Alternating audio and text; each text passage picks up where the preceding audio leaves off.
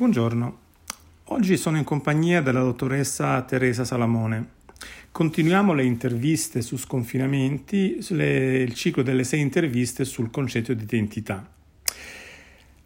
Do il benvenuto a Teresa. Teresa Salamone è una dottoressa, appunto, è una specialista in medicina interna e ha lavorato nell'ambito degli ospedali somatici per molti anni, si è formata in Italia, poi ha continuato la sua formazione qui in Ticino e oggi eh, è, è ehm, responsabile della medicina penitenziaria cantonale nella Svizzera italiana. Oltre, mh, prima di, di, di ricoprire questo ruolo, ha fatto esperienza anche in chirurgia generale e in ortopedia. Oltre dire, a questi interessi eh, molto accademici e molto professionali, si interessa anche nell'ambito della psichiatria e nell'ambito sociale. Ecco, nella tradizione di queste interviste, la prima domanda che pongo a Teresa è eh, l'identità, il concetto di identità, alla domanda chi sono. È una domanda che ti spaventa, è una domanda che ti abita, è una domanda che ti interroga e se sì come? Tanto grazie Paolo per, per l'invito. Eh, questa domanda è piuttosto importante e molto forte perché chiedersi chi siamo e chi sono eh, effettivamente a volte credo ci mette un po' in difficoltà. Eh, non ti nego che mi sono trovata spesso a confrontarmi con questa domanda proprio perché eh, il chi sono spesso è correlato, a mio avviso, anche a quello che poi diventiamo professionalmente. E allora ogni tanto ci si chiede, sono veramente quello che è la mia professione o c'è anche altro, no?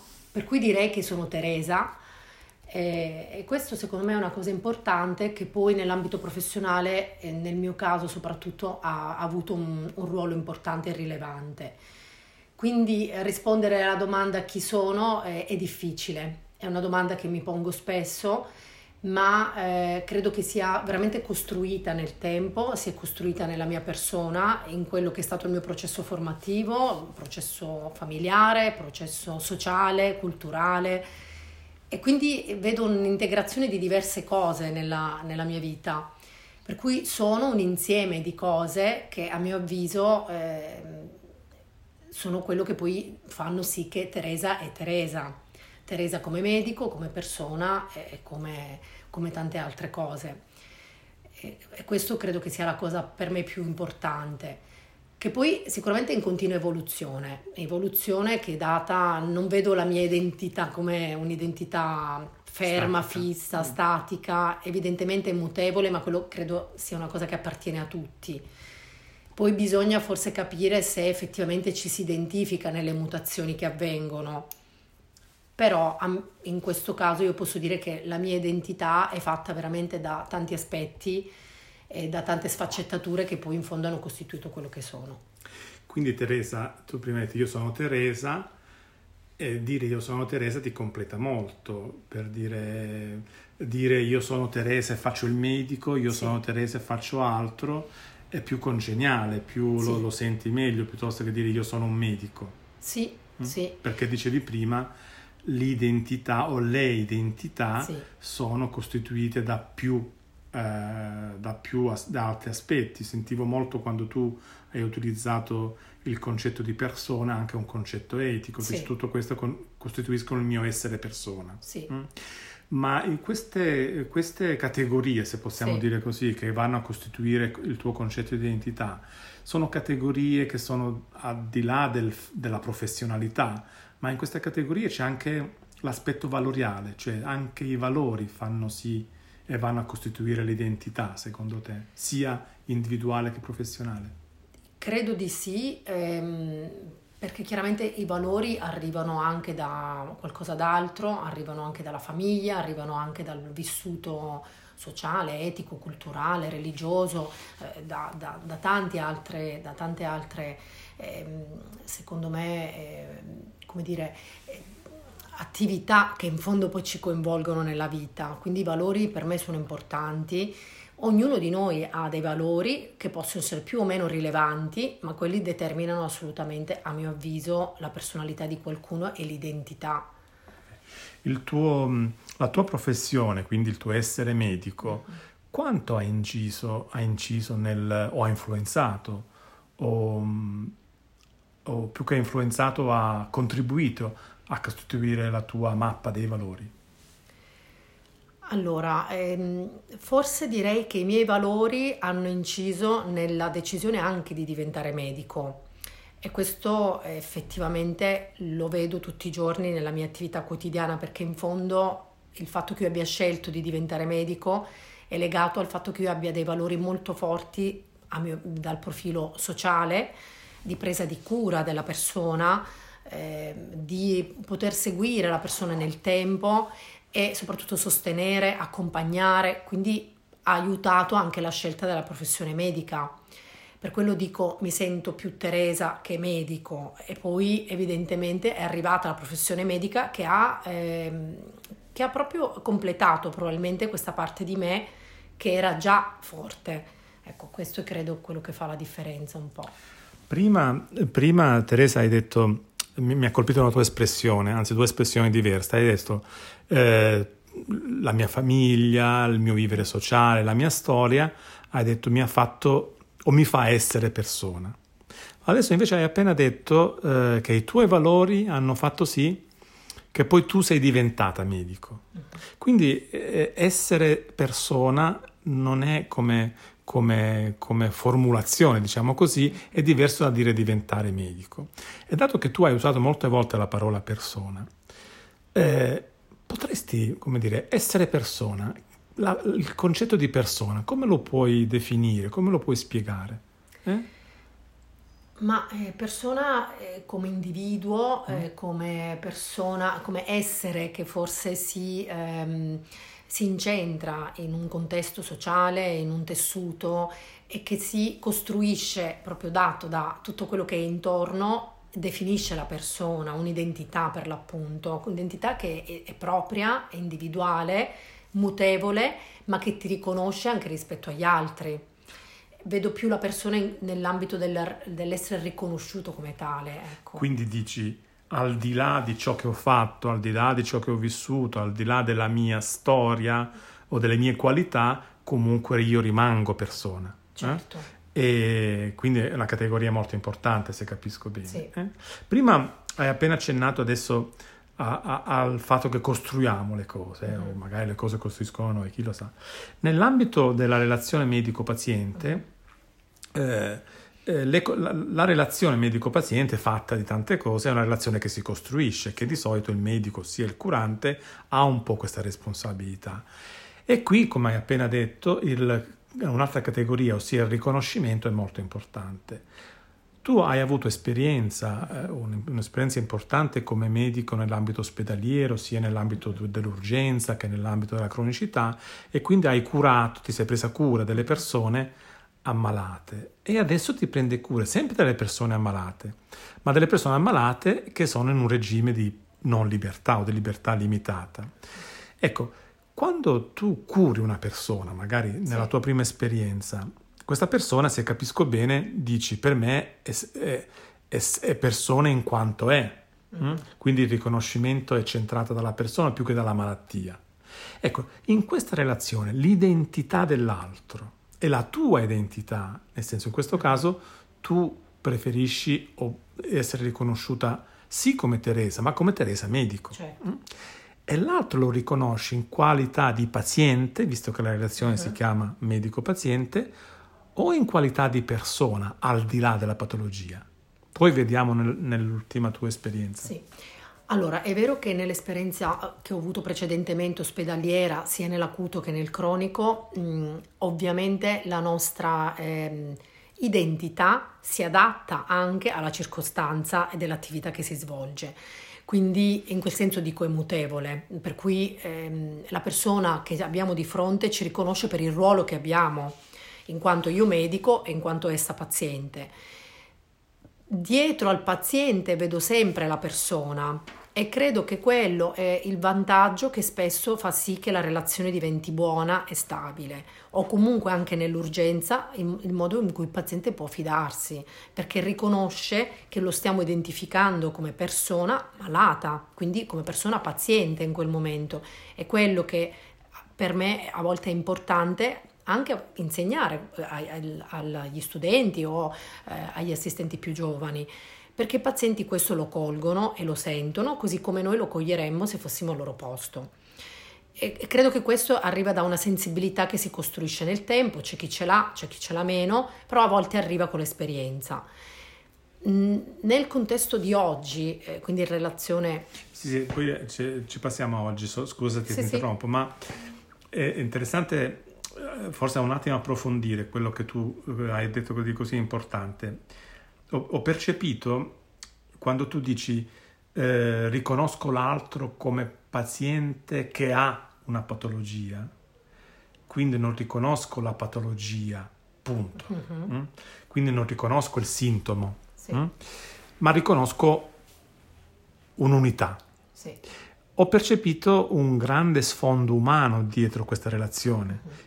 È, è questo che percepisce il paziente e possiamo dire che quando il paziente si sente riconosciuto in questi termini, forse inizia a fidarsi al di là della tecnicità, sì. della tecnologia, della eccetera, eccetera. Allora, io ho, ho, sem- ho, imparato tanto dai miei superiori e, e, devo dire che è una cosa molto importante. Posso portare un esempio. Eh, una prima esperienza in pronto soccorso, quando si apre la tendina del box dove viene portato un paziente per me la cosa più importante è osservare la persona, presentarsi, capire chi è e, e, già quello dice tanto da come si muove, dalle espressioni, dalla sofferenza che porta in quel momento dato, magari dalla problematica per cui si trova lì. È lì che è persona, paziente. Ed è lì che il paziente sente quanto tu stai guardando solo alla sua eventuale patologia o quanto tu stai osservando lui come persona e accoglie anche la sofferenza e quindi a quel punto poi ti occupi della sua problematica. E quell'impatto forte dell'aprire la tendina del box, secondo me, è importante, soprattutto per un giovane che nelle urgenze soprattutto non ha ancora esperienza. E io dico sempre, apri la tendina, guarda la persona, lo vedi subito com'è e vedi già che, che di cosa ha bisogno prima ancora di arrivare a capire quella patologia, perché probabilmente quella la comprenderai rapidamente è il resto che devi accogliere e che è il resto che ti permette poi di anche sostenere il paziente. Mm. mm. Hai eh, proprio espresso molto bene un concetto molto filosofico che esprime una filosofa che si chiama Edith Stein, che dice io incontro l'altro e incontro lo sguardo dell'altro. E poi dopo spiegherà molto bene il concetto dell'empatia. Mm. Quindi apro la tendina, al di là dell'anamnesi, al sì. di là dei protocolli, io sento l'altro. Sì e mi presento all'altro. Questa sì. è una cosa molto interessante che, che, hai appena detto, dove c'è la relazione è, eh, non è a senso unico, mm. ma è un incontro, un incontro di due persone e queste due persone hanno la stessa esigenza nello stesso momento di essere riconosciuti. Perfetto. L'una nel ruolo a cui viene chiamata e l'altro nella sofferenza, ma non solo, nella persona sì. con questo sfondo di umanità che mi sembra molto importante. Ti ringrazio mm? perché hai proprio espresso bene quello che avrei voluto esprimere. Grazie, grazie a te. E, è un'intervista per cui è un po' sintetica, visto perché mm. questi concetti eh, eh meriterebbero di essere approfonditi. Prima stavi accennando invece questa nuova esperienza che... Eh, sì tanto nuova non è, sono quattro anni. Se, ecco. sì. e, ehm, quindi è un'esperienza molto importante perché è un'esperienza eh, che so, che tu mi hai raccontato, che hai cominciato tu, sì. fondamentalmente hai costruito tu dalle, sì. dalle basi. E poi, ah, quindi tutto l'aspetto, l'aspetto, l'aspetto come dire, eh, di progettualità, fondamentalmente sei sempre medico che incontri i pazienti, in questo caso pazienti che sono, diciamo, come dicevamo prima, in un regime di eh, poca libertà, se vogliamo sì. essere. Ecco, ti faccio la stessa domanda, come, si, come, fai a costruire questa relazione? Perché qui hai anche un potere, diciamo, certo. che forse in ospedale era un po' meno, quindi viene riconosciuta anche come autorità. Prego. Ecco appunto la, l'attività eh, presso il carcere è cominciata ormai quasi quattro anni fa, effettivamente è stato costituito un servizio proprio di medicina penitenziaria e ehm, da lì eh, è nato tutto un processo di revisione, di presa a carico dei pazienti, di eh, riconoscimento eh, dei bisogni eh, dei detenuti e questo ha fatto sì che si potesse costruire una rete per, il, per la quale eh, poi si possa appunto lavorare per il detenuto. Io ci tengo a precisare che appunto il detenuto è un paziente, eh, come tutti i pazienti, ha i medesimi diritti, salvo quelli privati chiaramente per il motivo per cui si trova in carcere dal giudice o chi per esso. Per cui dal punto di vista medico paradossalmente non cambia niente perché noi curiamo i pazienti così come li prendiamo a carico altrove. Quello a cui bisogna prestare attenzione ovviamente è il concetto di privazione di libertà. Perché questo ha delle implicazioni notevoli sulla persona e sull'identità del, della persona.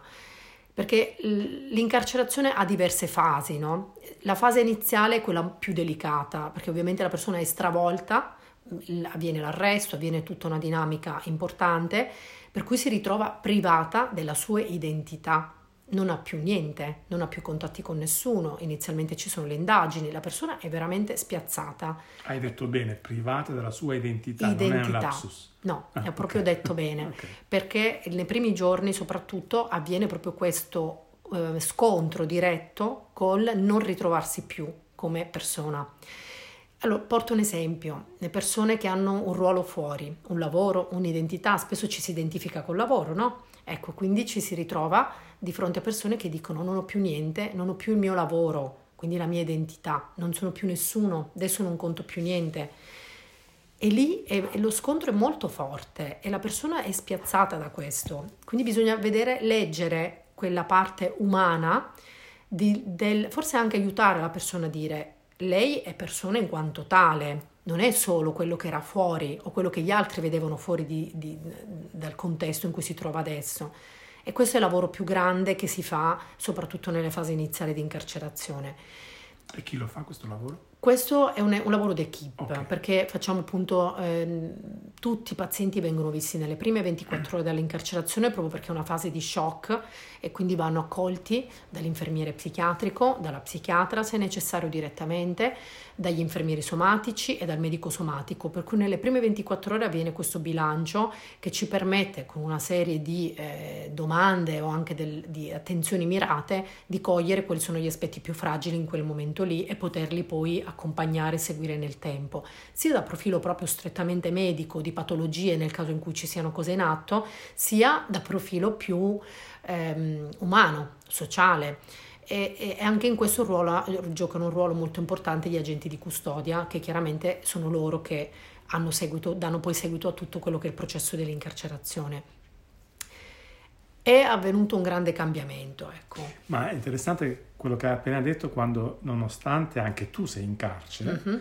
da un punto di vista logistico, hai detto tutti i pazienti, non hai detto tutti i detenuti. Sì. Eh? sì. Quindi è interessante che, perché molte volte ehm, forse l'aspetto mm. logistico, certo. l'aspetto dello spazio, così può definire eh, eh, ehm, il concetto di identità. In questo caso per te non lo definisce, riesci molto bene sì. a non farti incarcerare, diciamo così. Ecco, devo dire che è un lavoro molto importante da fare e mh, mm, io credo che nel mio caso sia arrivato spontaneamente, proprio perché vedo dietro sempre la persona, ma è una cosa che mi porto dentro, quindi per me forse è stato semplice.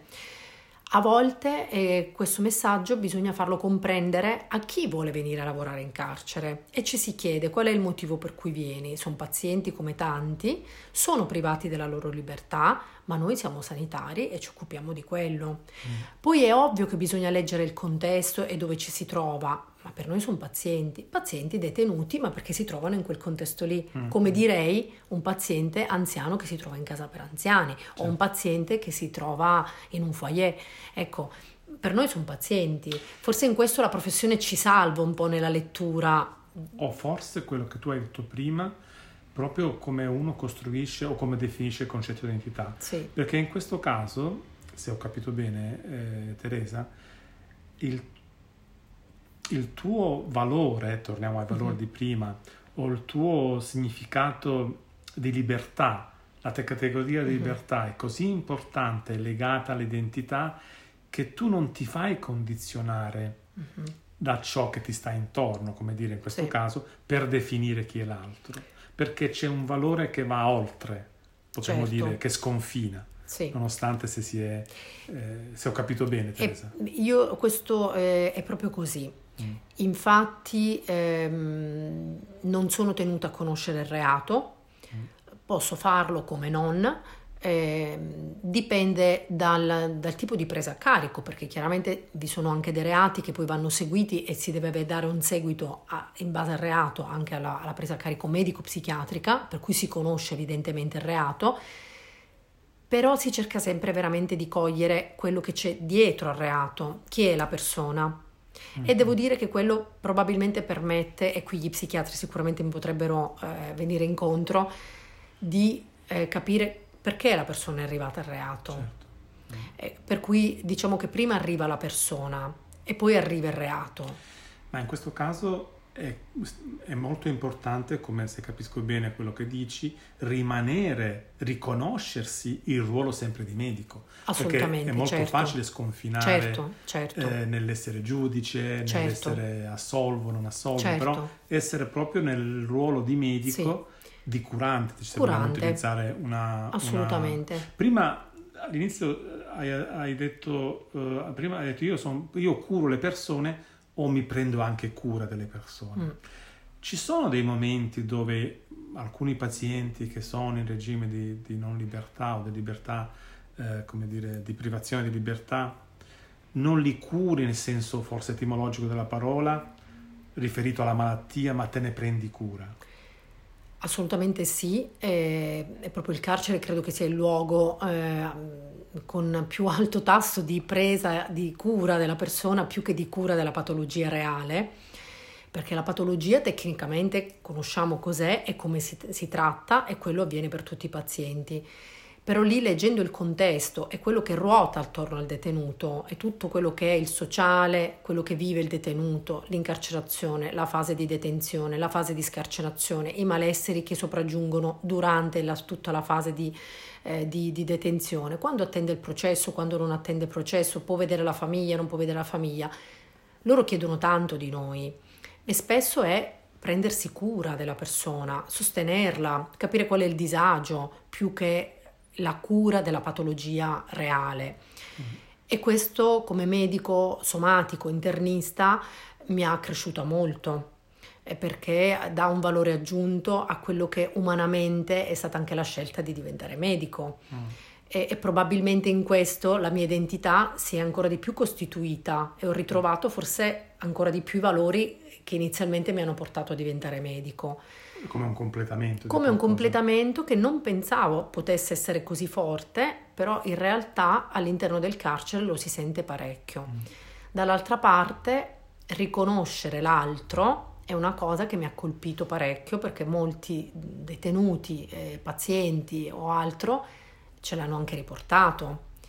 Chi ha vissuto altre esperienze si sente accolto, si sente persona, si sente riconosciuto come persona.